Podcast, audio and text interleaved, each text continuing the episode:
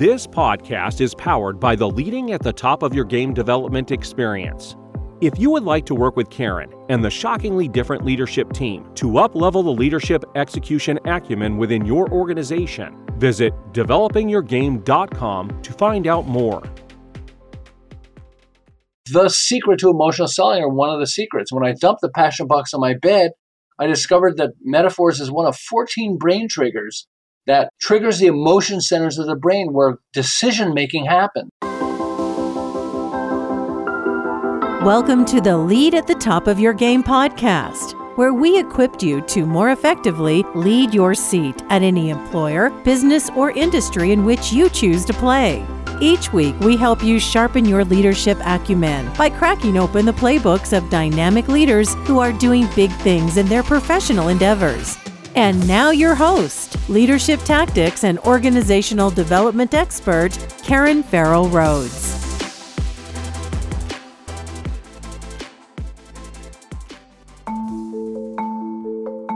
Hey there, superstars. This is Karen, and welcome to another episode designed to help you better lead at the top of your game. You know, persuasion is a powerful tool for any leader to possess. And did you know that there are fourteen brain triggers that not only activate the emotion centers of the brain, but are also key to persuading others to follow your lead? If you master these triggers, you'll find it a ton easier to capture the attention of others and become unforgettable. On today's show, I'm pleased to have as our guest a fellow who is not only an expert on these brain triggers, but who also has one of the coolest names ever. His name is James Bond, but his middle initial is I, so James I Bond. James is a former advertising exec for enterprise-level corporations who evolved his career to become one of the leading behavioral management specialists uh, across the country. He's also the author of the award-winning book, Brain Glue: How Selling Becomes Much Easier by Making Your Ideas Sticky. One of the things that I loved about my conversation with James is his numerous examples of standout individuals, such as yourself, and companies who have used these triggers to gain a permanent emplacement in all of our minds. This episode will give you insights on how you too can use these triggers to persuade others when needed in your daily professional life. And remember to just stay tuned for two minutes after the episode to listen to my closing segment called Karen's Take, where I share a tip on how to use insights from today's episode to further sharpen your leadership acumen. And now, enjoy the show. Hey there, superstars. Welcome to another episode of the Lead at the Top of Your Game podcast. Boy, do we have a fantastic guest for you today, and one that has one of the coolest names you'll ever hear, if I must say so myself. We're so pleased to have on today's show James Bond, which is his middle initial is I. James I. Bond, who is one of America's leading behavioral management specialists and the author of the award-winning book, Brain Glue: How Selling Becomes Much Easier by Making Your Ideas Sticky. So welcome to the podcast, James. Oh, thank you for having me, Karen. Nice to be here. Great no, to be here. Actually, your podcasts are awesome. Oh, thank you. Well, we are so pleased to have you, and I have mentioned that one of the reasons that I sought out you being a guest is because of some of the lessons you have in your book around selling and persuasion and influence. And these are skills that, you know, any leader who's trying to lead at the top of their game are, are needing to have. But before we delve into that, we'd love to learn just a sneak peek about you on a personal level. So just as much as you feel comfortable, would you mind sharing a little bit about, you know, your background, your personal background, like where you, you grew up, a little bit of about your professional history, and maybe any hobbies that you'd love to share that you have? Sure. Well, I'm originally from Montreal, Canada, and I've lived in Southern California for thirty-four years. And the reason I know that is because we have a son and three daughters, and our middle daughter, we gave her the initials L A, Lauren Asia, A J A. So we'd remember that every time people ask, like, how long have you been in California? We go like, how old's Lauren again? So that really works. So Mind thank you, Lauren. Right? Lauren's our awesome daughter. well, all our kids are awesome. Let me start there. Yes, let's go back and say that all your kids are awesome. Yeah, they are awesome, awesome. But uh, I ran an advertising agency in Montreal, and I worked my way up and eventually won some of the world's biggest clients, Kraft Foods, Timex Watches, Avon Cosmetics, Abbott Laboratories, Seagram's, their world headquarters is in Montreal. But then I had an opportunity to win the anti-drug campaign in America with powerful, logical reasons why you should not do drugs. And then I saw the campaign that won, and it terrified me. And it was, "This is your brain," the guy holding an egg, cracking the shell, dropping the egg into a sizzling frying pan.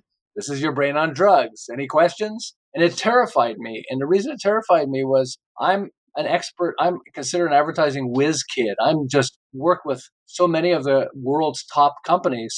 And yet this was emotional selling, not logical. And I'm a logical person. And so I was just, you know, I just freaked out. I like had sleepless nights. But then the scientist in me came out and started thinking, wait a second, could emotional selling be something I learn? And so I had a three by five card where I wrote the words, "Your brain on drugs." So I'd remember that ad because it was terrifying and fascinating me at the same time.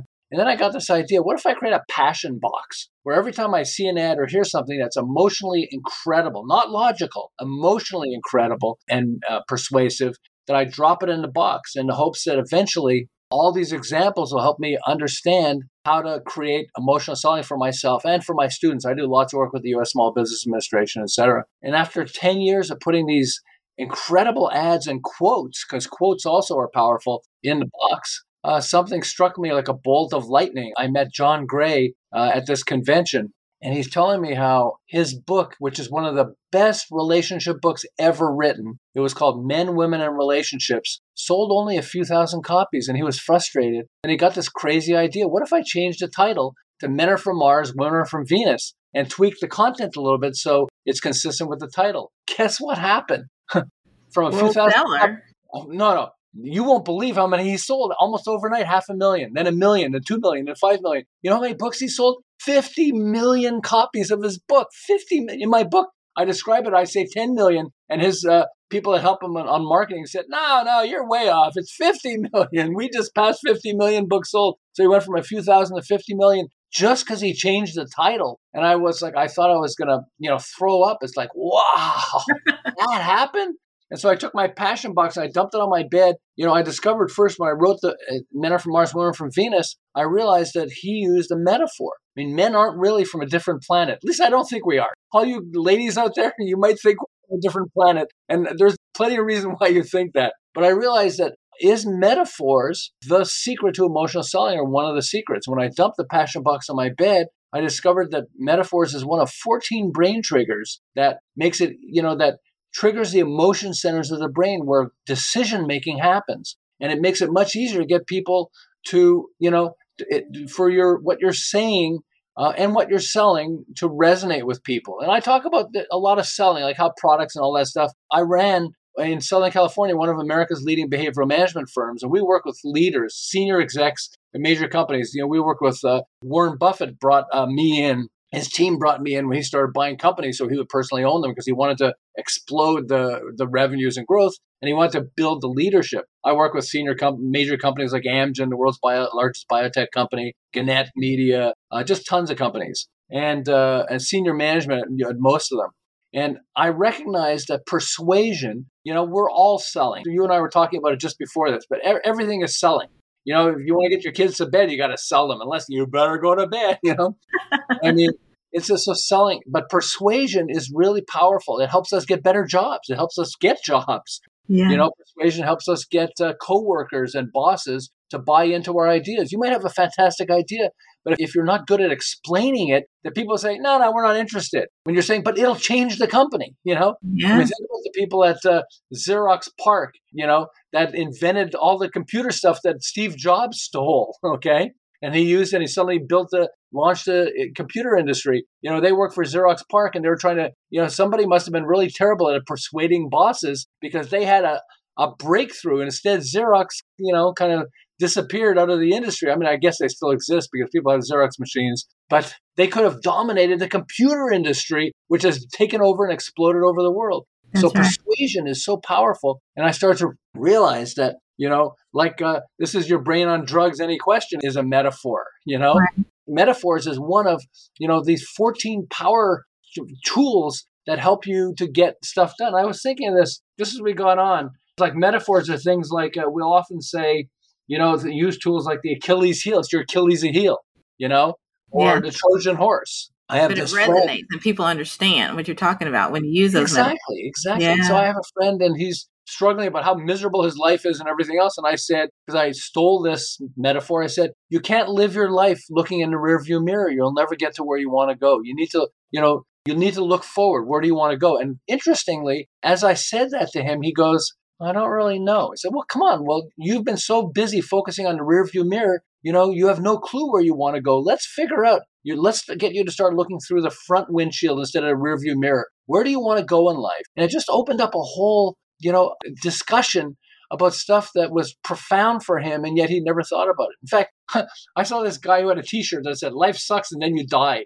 And I'm going like, no, no, this is life right now. It's like we have That's an opportunity right. to have fun, to to enjoy life, to be fascinated by it. And it, not that, that, that, although I do know a few people that can use that T-shirt, by the way, life sucks and then you die. But it's so much fun. That, that's when I got into Brain Glue, I loved it because I got to experiment on clients, which is always fun when you're a consultant, you know? Yeah, eighty percent of what we do is stuff we know works, and twenty percent we're experimenting. That kind of is a good idea. Let's see how it works. Now I have sales exploding, which is fun. But just, well, yeah, you it sounds like it, and you've had such great success with it. But let's dig, pull back the layers of the onion just a little bit. So what are some of the key success factors of persuasion? Because, uh, you know, we have a lot of, most of our audience are corporate leaders. There are a few entrepreneur leaders, but corporate leaders, and they're trying to play out, you know, the office politics and cut the red tape and all that kind of stuff. But what are the key success factors that help individuals become better influencers? Uh, there's a core tool called redintegration. Not reintegration, but redintegration. And redintegration I have never heard of is that. Yeah, it's I talk to psychologists and they go, we haven't heard of it. I was teaching Did you this. Make that up, James? Yeah, exactly. I had I had these uh, these uh, P H Ds. They actually call them P S Y Ds now in psychology. And I said, redintegration, not reintegration. And one of them pulls out her, her phone and starts looking it up. Is this a real term? You know? And then she says, oh, look at that. It is a real term. Yeah. Yes. Redintegration is the brain's need for completion. It's why we watch crappy movies and T V shows till the end. Okay. I go into the living room. My wife is watching a T V show. And I said, is this any good? She said, no, it's stupid. I said, well, why are you watching it? So I want to see how it turns out. Okay. Got it. Redintegration is why we like symmetry. Okay. It's my, it drives my wife nuts. She's more aware of it than me, but some guy has a lazy eye or something. If you cover half his face, he looks like one thing, like one person. You cover the other half, he looks like another person. That drives her nuts. She says, look at that guy's face. It's driving me nuts. And it's because we like symmetry, okay? In fact, I'll give you a secret on this. So Marilyn Monroe used asymmetry, okay? Which a lot of people don't know is how she became super famous. How? And Cindy Crawford became super famous doing this also, okay? So Marilyn Monroe, she was originally Norma Jean. I forget what her last name was, Norma Jean something, okay? And her agent said, uh, you should actually change your name to Marilyn. And her, I think it's her stepfather is named Monroe. So she had Marilyn Monroe, which is, by the way, a Brain Glue tool, alliteration, mama, Marilyn Monroe, like table topics, like, you know, trick or treat, you know, like uh, uh, Coca-Cola, PayPal, right. TikTok. Is it a coincidence that they use alliteration, the repetition of sound? No. no, they know it sticks to the brain. So Marilyn Monroe worked. And she loved Jean Harlow, who back then in the early days of film, film industry was a big star. And Jean Harlow had platinum blonde hair. So Marilyn actually got the same hairdresser that dyed Jean Harlow's hair to dye her hair exactly the same color. But Marilyn had a beauty mark on her face and she'd covered up with makeup. But one day she's looking at Jean Harlow, photographs of Jean Harlow, and she notices Jean Harlow has a beauty mark on her face on her cheek, but sometimes it's on her chin, not on her cheek. And she goes, wait a second. I bet she doesn't even have a beauty mark. I think she's just darkening her, putting a dot on her face to bring attention to herself. Right. And so Marilyn started darkening instead of hiding the beauty mark on her face. And she believes that it helped her become super famous. She was famous, but it helped her become super famous. Cindy Crawford, the supermodel Cindy Crawford, is the same. She had this. She has a beauty mark above uh, her lip on her the left lip. side. Yeah. You're nodding your head because you, you even show me where it is. Everybody knows. Okay. When she was a little kid, she begged her mom, Mommy, please, can you get this removed? Take me to the doctor. And she says right now, I am so glad my mom didn't get it removed. I believe it had a huge part in my becoming a supermodel. What made me think of that was there's an early advertiser who's really famous, and he did advertising for Hathaway shirts, which, by the way, Hathaway eventually got bought by Warren Buffett. And that's why it's called Berkshire Hathaway, okay, because of Hathaway shirts. But so what he was doing advertising for uh, Hathaway shirts. And so when you look at a shirt, if you're doing advertising for shirts, like in a magazine, what would you do? You have a good-looking guy wearing a, the one of the shirts with a nice pair of pants, maybe in a nice background, okay? He did that, but he realized that's the same as David Ogilvy. That's what the advertiser's name is, David Ogilvy, who's really famous. And he said, let me put an eye patch on the guy. The guy's not a pirate, but I'll put an eye patch on him. We'll call him the man with the Hathaway shirt. Okay, and you're flipping through a magazine, magazine, and you get, wow, a guy with an eye patch on? What's that all about? And it just catches your attention. Because it differentiated looking. him from others, right, in the exactly. same genre. So, yeah. You know, you can tell a Hathaway shirt ad a mile away because it's a guy with an eye patch on it. But that made me start thinking, and I was at church one day, and I saw this woman with a really huge uh, beauty mark. I said, wow, I wonder if beauty marks is like uh, using asymmetry, you know, the opposite of symmetry. And I started doing some research and I started really, whoa, Marilyn Monroe and Cindy Crawford, they already know this. We're dumb. We are clueless. We don't know this, but they're actually using asymmetry. There's a joke that goes, uh, asymmetry also works with humor. Huh, comedians love it. They'll tell you a line, but they'll end it with something that surprises you, okay? Because we already know what to expect. And so fool me once, shame on you. Fool me twice, congratulations. It's like, wow. What? I thought it was going to be fool me twice, shame on me. And so like that little twist grabs attention enough that people it stands out. I mean, this is a world where we're so com- over-communicated, oh, bombarded. I, I heard one of your talks, one of your interviews where you're talking to a recruiter or how to how to get better jobs. And it's like that even in advertising and getting a job, whatever else is, you're competing against all these gazillion other people or a gazillion yeah. other ideas or a gazillion other products. And so when you're presenting something, you know, it, people are half asleep. They, they, you don't realize it, but people are half asleep. You know, you're talking to your boss and you don't realize he's like dealing with the fact that maybe his wife is going to go through a divorce, or maybe they just lost a big client. Maybe they won a big client and he's not sure how they're going to service him. Maybe, you know. Maybe he's got the, you know, maybe he's got pain he's got in his uh, stomach and he's worried. And you're talking, hey, boss, I got this great idea. And he's going, okay. It looks like he's listening, but he's not listening. If you use a brain trigger, it works. In fact, you have, you use a brain trigger and you are brilliant on it. It's shockingly different leadership. Okay? Yeah. I think it's like, what? Yeah. And you're right, because you're waking up the brain. You know, That's you're waking exactly up exactly why we uh, used it. Yeah. Yeah. And you're, you understand that you're competing against all these people. And no matter how great your product is, it's like Men Are From Mars, Women Are From Venus. Men, Women, and Relationships was a fabulous book. But without a great title, nobody's going to read it. You know, with so a great title, you, totally every, you're in a store. Individual Sorry. Use that, though. If I'm trying to present a presentation or idea to the C-suite, Uh-huh. how can an individual use either asymmetry or differentiation? How do you build that in? Is it something conscious that you build in to catch their attention up front? Yes, yes, absolutely. Right. Is that what That's you're trying to do? If you go through Brain Glue, it's got examples, lots of examples, then an exercise so you can actually apply it. And people are, I did uh, Jack Canfield. I'm sorry, I forgot your name, Jack. Jack Canfield, who wrote Chicken Soup for the Soul. And he sold five hundred million books. Can you imagine? Five, half a billion books. You know, one hundred million Chicken Soup for the Soul and four hundred million of the other Chicken Soup. Chicken Soup for the Teenage Soul, Chicken Soup for the Cancer Survivor Soul, stuff like that. And so he doesn't need me telling him anything. But he he was pissed at me. He said, I started reading your damn book and I couldn't put it down. It was ridiculous. I got so many books to read and I couldn't. And I was, I'm, I'm apologizing. I'm sorry. Can I use that as a quote? You know? And he says, yeah. And there's a whole story behind that. I'll tell you that in a second. But so when we're presenting an idea, so you could use metaphor analogy. I'll use Warren Buffett because so many people love Warren Buffett. Certainly all the media love Warren Buffett. And part of why they love him is because he loves analogies and metaphors. So it's one of my favorite lines. Only when the tide goes out do you discover who's been swimming naked. Wow. Yes. What do you- What's he saying? He's basically saying only when times get tough do you realize who's really capable and who's not capable. That's right. But when you say it as a metaphor, whoa, it's it resonates, you know, it sticks to the brain. And it's true. You know, only when the tide goes out, hey, look, that guy's naked, you know. Yeah. But it resonates and it helps you understand, you know, how powerful it is. You know, things like, I think I talked to you about this before, but Achilles heel, Trojan horse. You know, there are things that we say that when we explain something. So the movie Jaws was a blockbuster. And so when they tried to sell movie Alien, they said it's just like Jaws, but in space. It's Jaws. Think of us as Jaws in space. And people went, oh, okay. You know, of course, the investors, well, we want a Jaws-type movie if you're going to make that kind of money. And they invested in it.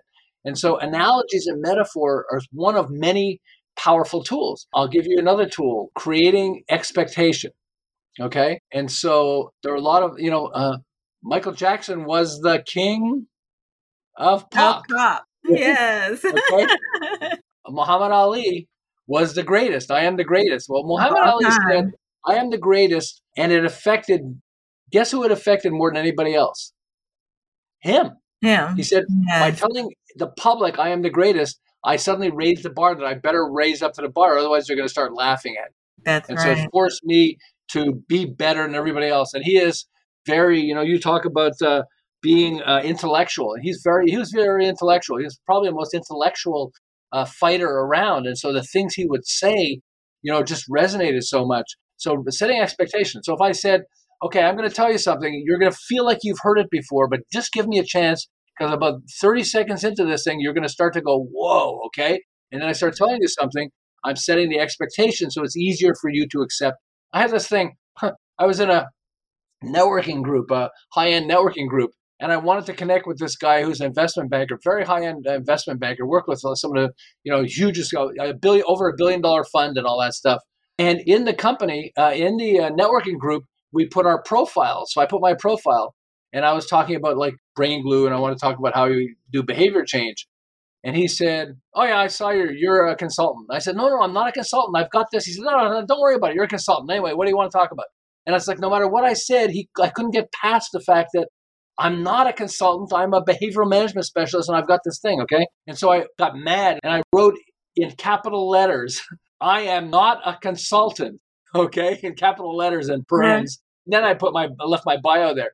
And I remember I was sitting in a group and somebody said, so describe who you are. And somebody says, he's not a consultant. So he must have read my bio.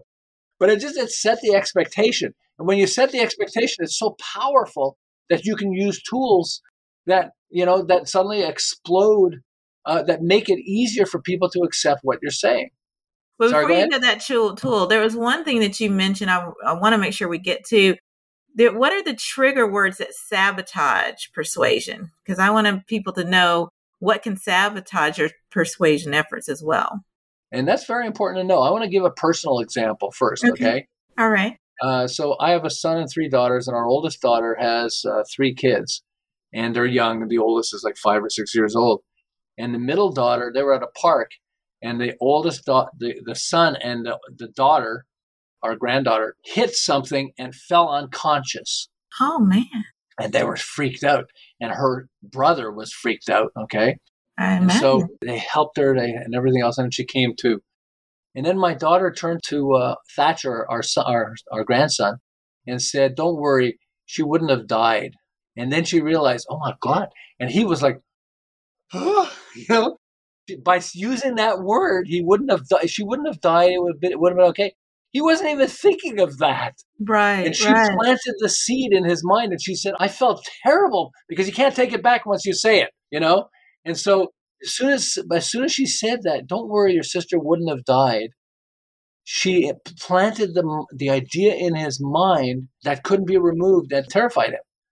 And so, we have to remember that there are certain things we're going to say that will have a profound impact. So let me give you a perfect example. I did Dale Carnegie and Toastmasters. I learned how to talk. In fact, my wife said, they taught him how to talk. They just didn't teach him how to shut up. So thanks, Ben. Anyway, that's wives. What can I say? Okay. But that's why I wrote the book. I get to talk. So, hey, hey um, you should tell her. That's what attracted uh, you to her. So she's got the love. Yeah, that's, that's a good one. So I don't think it'll work by the way. But anyway, but it, Toastmasters has a really profound tool that we all need to use. And it's called a sandwich. And it works this way. If I want to criticize somebody, you always say something positive, then give your feedback, and then give a positive. And so in Toastmasters, they would say something like, you know, you're a fabulous speaker. You always have such interesting talks. But, you know, you were looking at the left side of the room and not the right side of the room. And it, it almost felt like you were talking to them and not to us. But otherwise, uh, I can't wait to hear your next talk. I just find it so interesting. So what did I do? I criticized you, but I sandwiched it in such a way that you felt, you know, I didn't say you're stupid. You know, you're just a, a terrible talker. You're just like, you always look at the left side of the room. Don't you look at the rest of, what about the rest of the people in this room? You know, by saying that, it affects us differently. And so it's important for us to understand that, you know, there's a pattern to how we communicate. And when you become more effective in how you communicate, you know, it becomes easier to lead people. It becomes easier to get people to buy your products and services, your ideas. You know, I mean, and I'll give you, so let me give you another tool of, uh, of Brain Glue that's really powerful. And okay. it's, it's humor, but it's, here's how it works. Okay. Humor is very important. I've got two friends who are in the top one hundred attorneys in the country. One is, is top ten. And both of them, I was talking to them about this as I was going through Brain Glue. And they kind of went like, okay, you figured us out. Okay. They tell jokes or get the, when you go into a trial, they would actually get uh, the judge and the jury laughing at some of the things they say. And when you can get them laughing at some of the things you say, they become much more responsive to what you're saying, and you have a better chance of getting a not guilty or whatever you're trying to process. And they said that it's it's a secret that we use, but it's tre- tre- tremendously powerful. And the reason is because there are two chemicals that go through our body for, that get triggered by our brain. There's uh, cortisol and oxytocin. And cortisol is the fight or flight drug, basically. Okay. It's like, if I piss you off, you're going to be mad, and it stays in the bloodstream for up to thirty-six hours. So if, you know, you're talking to your boss, man or woman, let's say a, a woman, and her husband did something that pissed her off, or he's thinking of divorce, for thirty-six hours, she may be totally unresistant or totally resistant to what you're presenting.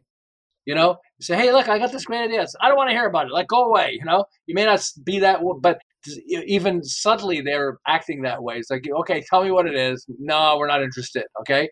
And, but oxytocin gets triggered by two things, by jokes and by something really, really fascinating. It's engaging. That's a mm. tougher one, but jokes are easier. Okay.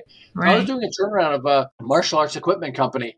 And when you're doing a turnaround, you know, people are afraid they're going to lose their job. The owner's afraid he's going to go bankrupt. He's going to have to, you know, everybody's afraid. And so I started with this joke, and I said, I don't know why I came up with this joke, but they tortured me with this joke, okay? Because I said, uh, I worked with them for over a year. So I said, so the maintenance man is hiding in the maintenance closet. And whenever people would come close, he would open the door and scream, supplies! You know, not surprise, supplies. Da, da, da, da.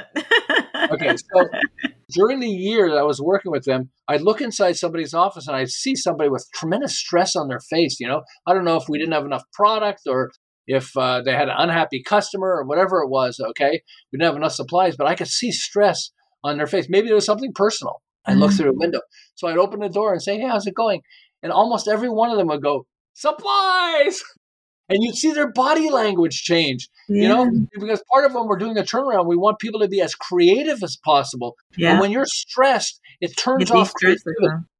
And so you want to trigger oxytocin in the bloodstream. So, and the way you do it is with a joke or whatever else. I got a great joke. Sorry. I got to run this one by you. I'm a sort of religious person. Okay.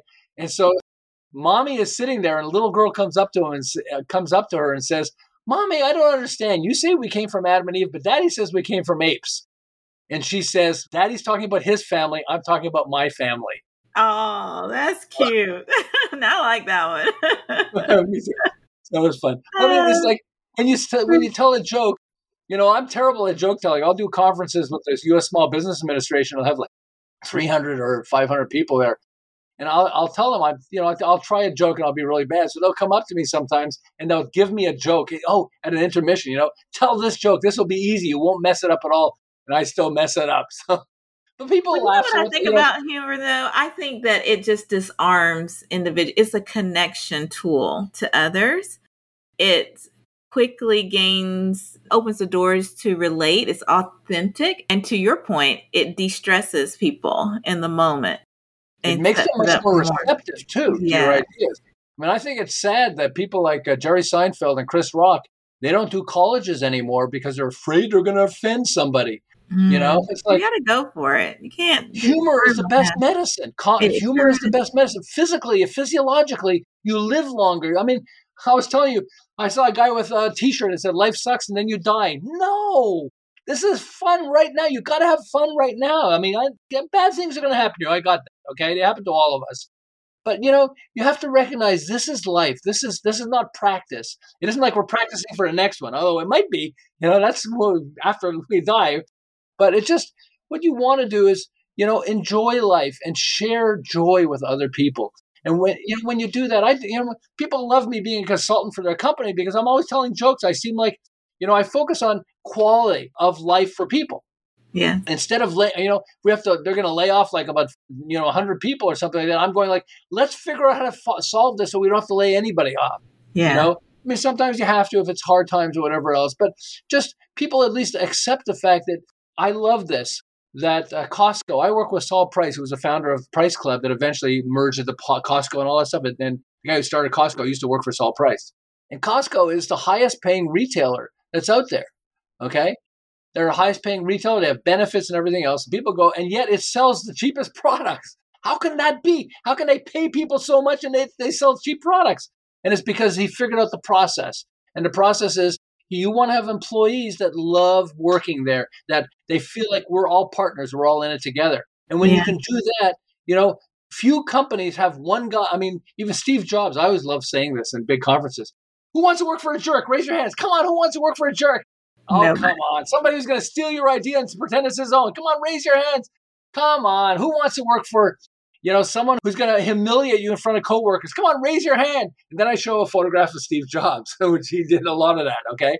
He did it. But time. They loved working for him because he was passionate and he was changing the world and they're changing the world. Yeah. You know, and so that's, you know, those things are really important. It's like when you get deeper into understanding like the, what is, you know, profound.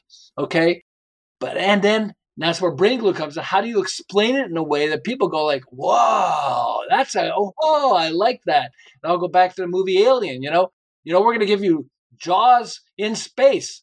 And they went, Jaws in space. Oh, that's really cool. You know, then he goes to his wife, you know, the guy, if it's a guy or a girl, you know, and they say, uh, hey, yeah, I'm uh, investing in a movie that's Jaws in space, Jaws in space. Oh, wow. That's interesting. So it's going to be like, you're going to have sharks? Well, not sharks. They're going to be, but it's like, you know, it's easier to explain. And that's the biggest problem people have is, so I want to give you an example also of something else, but it relates to this. Okay, well, real quick, because we, I, we want to give you one more question before we wrap up. Okay, so we also want to understand perspective. That's why Jaws in Space is powerful, because you want to give people perspective. I love this line. So people say, Americans discard two point five million plastic bottles every hour. Wow, that sounds like a lot, doesn't it? It does every hour. Plastic bottles every hour. That's enough to reach the moon every three weeks. That's even now, I don't know about you, but that's like terrifying to me. But I gave you perspective because when you throw a number at people, they go, "Oh yeah, sounds like a lot." You know, like two point five million plastic bottles every hour. But how much is that? If I tell you it's enough to reach the moon every three weeks, oy, oh wow, that is frightening. You know, but now you gave them perspective. And a lot of times we're going to say something with a, and people are going to nod their heads, but we don't realize that they don't understand what we're saying. And that's why it's important to focus on perspective. Because if you give them perspective, then you can even see it in their face. They go like, oh, interesting. So, right. Well, well, my final question for you, James. So thank you so much for those great stories and examples. They are so clear for um, our listeners. But um, what we always like to do is hear from our guests on which of the execution tactics that I read about in my book resonate with you. And you were so kind to share that you really love leading with intellectual horsepower. And for any new listeners, leading with intellectual horsepower is all about using your areas of expertise to kind of peek around corners and to spot trends or opportunities that others miss. So I'm just curious for you, James, why does leading with intellectual horsepower resonate for you? Because it's not what people say, but what they mean that's important. And we have to understand intellectually, you know, we get the greatest ideas intellectually, but we also have to understand that how we understand it and how they understand it is often very different. And so that to me, right. it's but the intellectual level that you're going to get the best ideas, the best results, the best understanding of like, wow, look at what we could achieve. And, but you also want to be able to communicate that. So yeah, to me, it's, Yeah. The concept of intellectual horsepower, leading with intellectual horsepower. That's what leadership is all about. You want people to follow you. You don't want to be pulling people. You want to be like Steve Jobs, right. you know? I mean, he was just, you know, people go like, oh, that's what we're doing. We're inventing, we're changing the world. Yeah. And they did. And you had people that were fanatics, you know, around Steve. So, all right. Well, we will have all the information about Brain Glue in the show notes, James. But really quickly, can you let people where they can find, on what platforms they can find your book? Amazon, anything else?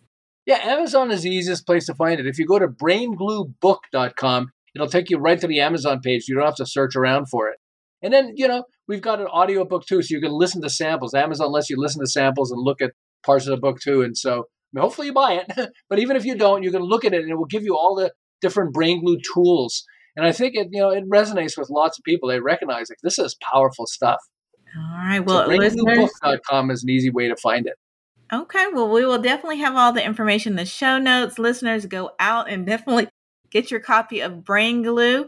You won't be disappointed. James has a ton more examples in his book, just like he shared right here on the podcast. And thank you, James, for the gift of your time and insights today. We really appreciate you. Oh, Karen, thank you so much. This was lots of fun. Oh, wonderful. And thank you too, listeners. And hopefully we'll see you next week. Have a good one. Well, I hope you enjoyed our conversation today with James Bond, author of the book, Brain Glue. Links to his bio, his entry into our leadership playbook, and additional resources can be found in the show notes, both on your favorite podcast platform of choice and on the web at lead your game podcast dot com. And now for Karen's take on today's topic of persuasive emotions. Now, we all know that emotions are complex, right? But psychologists say that we only have six basic emotions, which are happiness, anger, sadness, fear, surprise, and disgust. And all of our other emotions that we have are really built from these six basic emotions. For example, jealousy stems from a combined feeling of anger or sadness, while satisfaction is actually a type or a degree of happiness.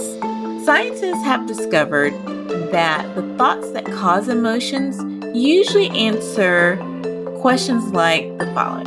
One, is what happened unexpected? Two, is what happened enjoyable? Three, is what happened going to make it easier or harder for me to get what I want? Four, can I take control of what happens next? Five, will I be able to cope? Six, does what happened match with what I think is right or wrong? And seven, is what happened my fault or someone else's? And so I encourage you to take the time to learn more about the role of emotions in decision making, because this would definitely be time very well used. Add it to your task list, and I'll also include a few resources in the show notes to get you started. But I hope today's info helps jumpstart your thinking a bit. And if you'd like to learn more about developing leadership in action, we have more information on our programs on the web at developing your game dot com. Thanks again for joining this episode. Please remember to subscribe and share with a friend, and continue to have a fantastic week and to lead at the top of your game. Thanks for listening, and see you next week. And that's our show for today. Thank you for listening to the Lead at the Top of Your Game podcast, where we help you lead your seat at any employer, business, or industry in which you choose to play. You can check out the show notes, additional episodes, bonus resources, and also submit guest recommendations on our website at lead your game podcast dot com. You can follow me on Twitter, Facebook, Instagram, and LinkedIn by searching for the name Karen Rhodes, with Karen being spelled K A R A N. And if you like the show, the greatest gift you can give would be to subscribe and leave a rating on your podcast platform of choice. This podcast has been a production of Shockingly Different Leadership, a global consultancy which helps organizations execute their people, talent development, and organizational effectiveness initiatives on an on-demand project or contract basis. Huge thanks to our production and editing team for a job well done. Goodbye for now.